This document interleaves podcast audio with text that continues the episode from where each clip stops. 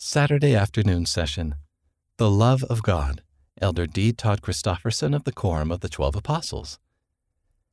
Our Heavenly Father loves us profoundly and perfectly. Jesus Christ shares with the Father this same perfect love. This divine love should give us abundant comfort and confidence as we pray to the Father in the name of Christ. Some are wont to say, The Savior loves me just as I am, and that is certainly true. But he cannot take any of us into his kingdom just as we are, for no unclean thing can dwell there, or dwell in his presence. Moses chapter 6 verse 57.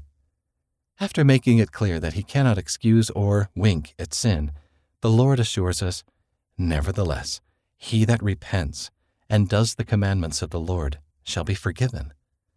Doctrine and Covenants, section 1, verse 32. Ours is not a religion of rationalization, nor a religion of perfectionism, but a religion of redemption, redemption through Jesus Christ.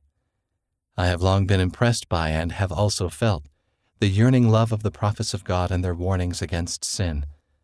They are not motivated by a desire to condemn. Their true desire mirrors the love of God. In fact, it is the love of God. In acknowledging that God loves us perfectly, we each might ask, How well do I love God? Can He rely on my love as I rely on His? I bear witness of the reality of our Heavenly Father and our Redeemer Jesus Christ, and of their constant, undying love. See the full address at conference.churchofjesuschrist.org.